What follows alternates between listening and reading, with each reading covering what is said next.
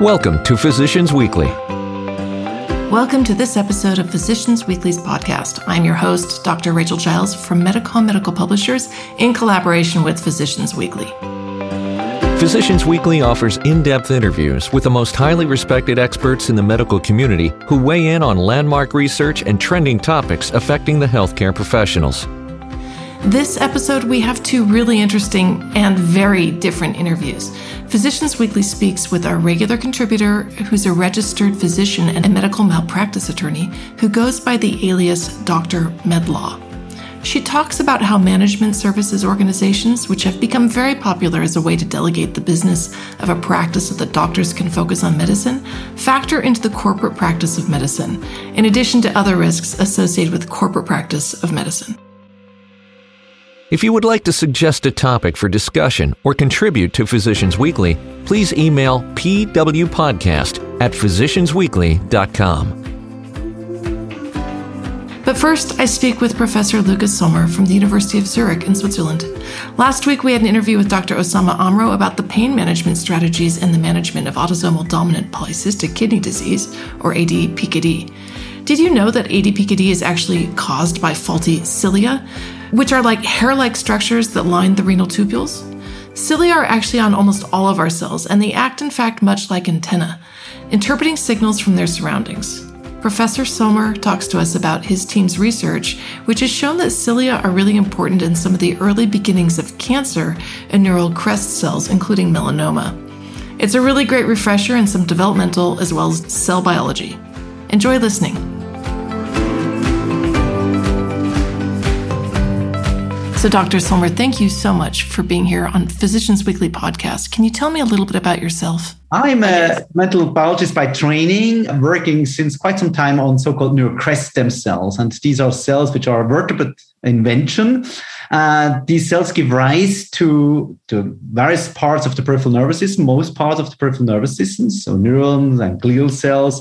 But what is surprising about these cells, they have a really broad potential, almost as broad as the embryonic stem cells, and give rise also to craniofacial structures uh, such as cartilage and bone, also smooth muscle cells in the in the outflow tract of the heart, for instance, or our melanocytes. So basically, you have a cell which comes from the neuroectoderm, but then why is a potential which is, as I said, almost as broad as embryonic stem cells. And our question was always, how can it be that such a multipotent cell can choose so many different fates in the vertebrate embryo.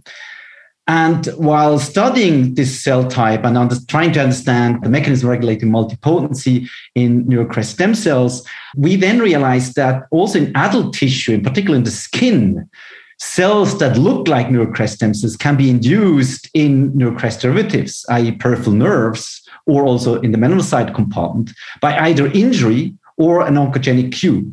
So now we are studying how neurocrest stem cell properties play a role or implicated in tumorigenesis, in particular in tumors derived from the neurocrest, and we are focusing there on right. melanoma. And we are studying also how neurocrest stem cell features are induced in injury in peripheral nerves. So basically, peripheral nerve cells de-differentiate and then they become like neurocrest stem cells, like embryonic counterparts, and then are involved in the wound healing process.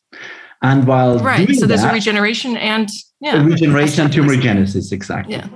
And while doing that, uh, trying to analyze mechanisms, particularly melanoma, we realized that one way that the melanocyte turns into a melanoma initiating cell is by losing its cilia, and that this then activates the Wnt signaling pathway. And together with then obviously oncogenic cue, that the cues that are present in the cell, you would boost melanoma initiation as a matter of fact, but also metastatic melanoma. So we have a plethora of mechanisms induced or controlled by a epigenetic regulator, EZH2, that would control ciliogenesis and that this deconstruction of cilia are then involved in actual acquisition of oncogenic features of melanoblast lineage, so to speak. Right. Is it just sort of like it, when kidney cells lose cilia, they sort of lose communication with their neighboring cells and they sort of lose that tight tubular structure that they tend to make. And that sort of in turn fosters a proto-oncogenic environment that may allow additional mutations to occur because some of the mitoses are affected as a result of this. It's, it's a very low penetrant situation where most of the cells do fine, but some cells it doesn't work well. Is it similar to that? Uh, melanoma is not an epithelial cancer. However, yeah. many of the processes which we see in epithelial cancer, such as an EMT like process, also occurs in, in melanoma. Yeah. But it's not primarily this kind of loss of adhesiveness that seems to underlie tumorigenesis induced by EZH2. Rather, it seems to be really a de-differentiation program. So they change their differentiation, their, their kind of identity, if you wish. And we acquire, based on this epigenetic regulation, we acquire kind of like stem cell properties. And that then right. allows them to proceed and, and, and form a tumor. And associated with this is, as I said, loss of cilia, which is directly, so many cilia genes are directly controlled by EZH2 that was the basis then for a, a, paper we had in Cancer Cell some time ago and which we published. But meanwhile, we actually started to work on other neurocrest derived tumors and realized that there it's just the opposite, like cells that derive from glia or tumors that derive from glia. These are peripheral nerves. So there's malignant mm-hmm peripheral nerve sheath tumors, you would say, well, that's very similar to a neurocrest derived tumors, but there's just the opposite. So there they need cilia for tumorigenesis. And if you deplete cilia there, you counteract tumorigenesis. And that's basically the topic I will talk about, that we have different types of tumors from the same origin, if you want, but use cilia in completely different manners. So it's not just like a quotation mark, just, yeah, cilia control somehow adhesiveness or so, but rather they control in very cell type specific context the tumorigenic program. And in one side on one side they suppress the tumorigenic program on the other side they promote the tumorigenic program. Also the cell of origin of the tumor looks very similar namely kind of a de-differentiated neurocrest stem cell like cells. That's a bit the story i'll talk and about. what are the metabolic changes that occur in those cells? There must be some pretty profound changes. Absolutely. So we have also found actually transcription factors that are important for neurocrest stem cell development that control kind of meta- metabolism during neurocrest development, stem cell development, and the same transcription factor also required for melanoma initiation. We haven't really looked at, into that in the in the glial tumor. This is really new mouse model that we have just established and where we realized this link to cilia. But metabolic changes occur, and is not just glycolysis, OXPHOS and so on, but Rather, it's really occurring on a very broad level. Many processes are affected. Nucleotide synthesis, amino acid synthesis, the lipid synthesis, etc., is all affected and associated with, with the melanoma initiation event. Whether that's regulated by cilia, we don't know, but it's certainly regulated by transcription factor characteristic for this de-differentiated cilia dependent or cilia loss dependent state. Uh, so fascinating, really interesting. So, what are the next steps that you're going to try and tackle with your group? So the next steps that we are trying to understand is that twofold. So first of all, it has been become apparent that these neurocrest stem cell like states are not only important for initiation of the tumor and but also on progression. And we try to understand how this tumor progression, in particular metastasis formation, is also linked to this de-differentiation program. So the heterogeneity of cells in a tumor and a certain subpopulation is more prone for metastasis formation. And what we have found is actually that they interact with other cell types, in particular at the immune cells. So that immune cells, innate immune cells, can interact with particular melanoma cells in a more efficient manner than with others. And we found that these de-differentiated cells that are again induced by loss of cilia, that these cells can better evade recognition by immune cells. And, and that really brings us another part of the in the field where you know like ah okay heterogeneity de-differentiation is linked to how the cells see the immune system. And regeneration aspect where we try to see how neurocrest stem cell like cells are important then in wound healing. And right so, so one side is is the cancer the other side the wound. And you can say yeah cancer is never healing wound. And so things are kind of apparently happening in parallel so to speak. Well thank you so much professor sommer for your time and explaining your research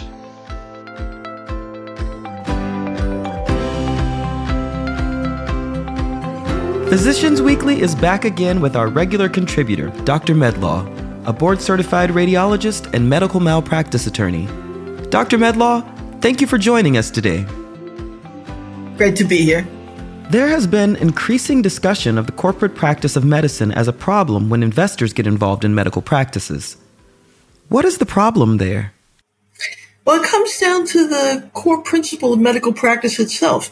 A doctor is a fiduciary for their patients. So what that means is a doctor is bound by the highest ethical and legal standards to act only for the patient's good. Yeah, but you know, there's that old saying, the business of business is business. So the goal of the investor is to line the pockets of themselves and their shareholders. So it's immediate potential for a conflict of interest because uh, profit goals can overshadow patient care. So outside investors are now becoming very involved in the medical space and this is something that anyone running a practice that may be being courted, let's say by a hedge fund, or is working for a practice that is being courted, uh, should be very wary about. So, how does the corporate practice of medicine address this? Well, what this is, is it's a doctrine that addresses that possible conflict of purpose by holding that a non-physician with an interest in a practice should not be able to influence medical decisions. When would it apply? Well, there are basically two situations that will red flag that there may be the corporate practice of medicine going on. The first is when treatment and diagnosis decisions are actually taken out of the hands of doctors and instead are controlled, even in part, by non-physicians. So, how is that actually different from insurance having an impact on medical decisions? That's a great question. The corporate practice of medicine relates to the actual care that's being given, not to the payment for it. So, insurance companies that deny payment don't come under it.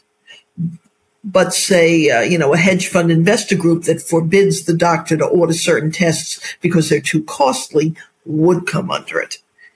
Now, the second situation where it comes up is when the non-physicians running the business entity are actually being compensated for patient care that it's the doctors who are carrying out.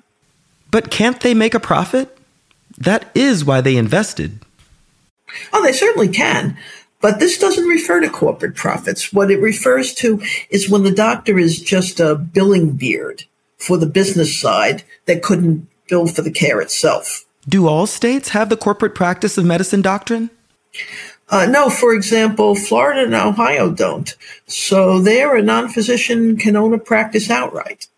Uh, however, most states do have it. It's either by a direct prohibiting statute or it's cobbled together uh, through decisions by courts or medical boards, or laws against fee splitting with non-doctors.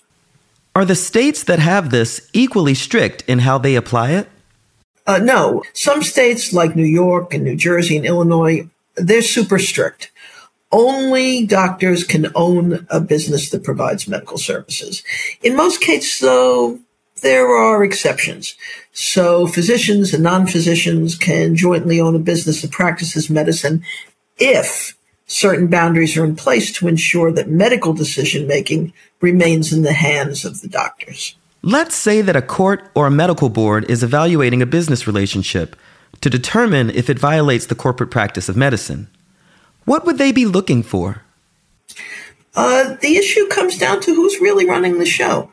So they will look at three basic issues. What is the first? The first is the absolute critical one all medical decision making must be by the physicians. Now, this is not just the obvious situation of, you know, a corporate manager uh, not being able to tell a doctor that they can't order a test or treatment because the manager thinks it's too expensive. It would also extend to situations such as the business side refusing to authorize a medically necessary upgrade of equipment or offering bonuses to staff for carrying out less costly care. In fact, even leasing agreements can be suspect if they're actually molding patient care. So even indirect control or control that is sort of penumbra can violate the corporate practice of medicine. Exactly. The court or medical board will look through all the clever layers that the lawyers wrote into the contract to find out, you know, who's really pulling the strings. What is the next issue? The physician must retain the ability to hire and fire staff. Now, the business side can do stuff like non clinical staff management. For example, it can run the HR department. But the doctors have to have control over staffing itself and most critically over determining whether a staff member's professional work and conduct are adequate. What is the last issue?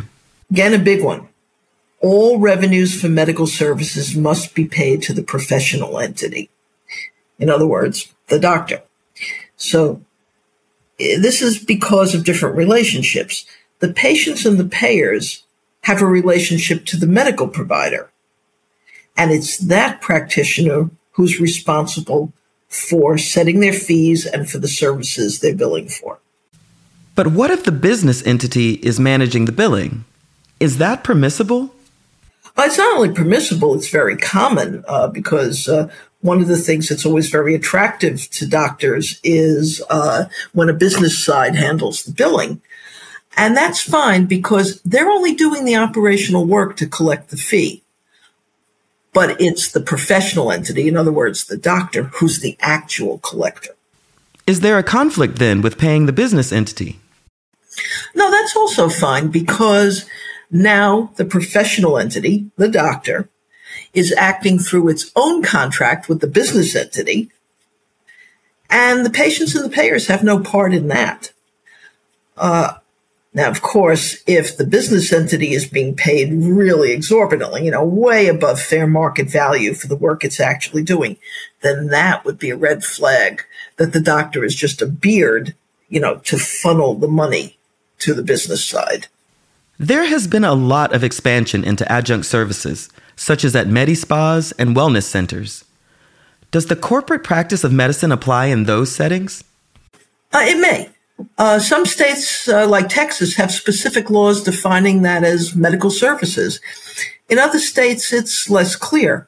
So a doctor should really get clarification from their own state board on whether the service that they are engaged in can come under the corporate practice of medicine before they get involved with investors. How do management services organizations factor into the corporate practice of medicine? Uh, these have become very popular uh, as a way to delegate the business of a practice so doctors can focus on medicine. But such arrangements will be particularly scrutinized as far as the corporate practice of medicine because they have the potential to place non physicians in operational control of a medical practice. Uh, that this could then extend to medical control is an obvious risk. So, how is this dealt with? Uh, we'll talk about uh, MSOs more extensively in the next podcast, but the short answer is that MSOs typically use what's called the friendly PC model.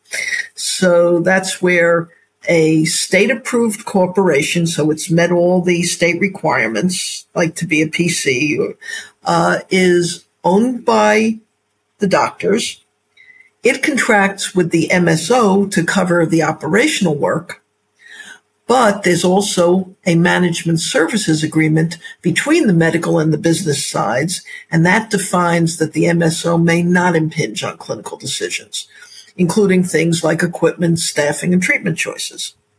What is the penalty if the corporate practice of medicine is violated? Uh, could be pretty harsh. A uh, doctor could face discipline as to their license. I mean, frankly, medical boards are not usually proactive in this, but they could be if it comes out in the course of an investigation. But the most severe penalty will be if a practice and its associated business entity are found by a court or a regulator to have violated the corporate practice of medicine, then that relationship, which permitted the billing to go on, will be voided back to its beginning. And then the payers, you know, the insurers that sent them lots of money can recoup everything they paid, and that would be devastating to the practice. So, this is not something you want to happen. Dr. Medlaw, thank you again for joining us. Thanks for a chance to talk about this important topic. That's all the time we have for today's podcast. Thank you so much for listening. Stay safe and stay healthy. Physicians Weekly is produced in collaboration with Medicom Medical Publishers and Physicians Weekly.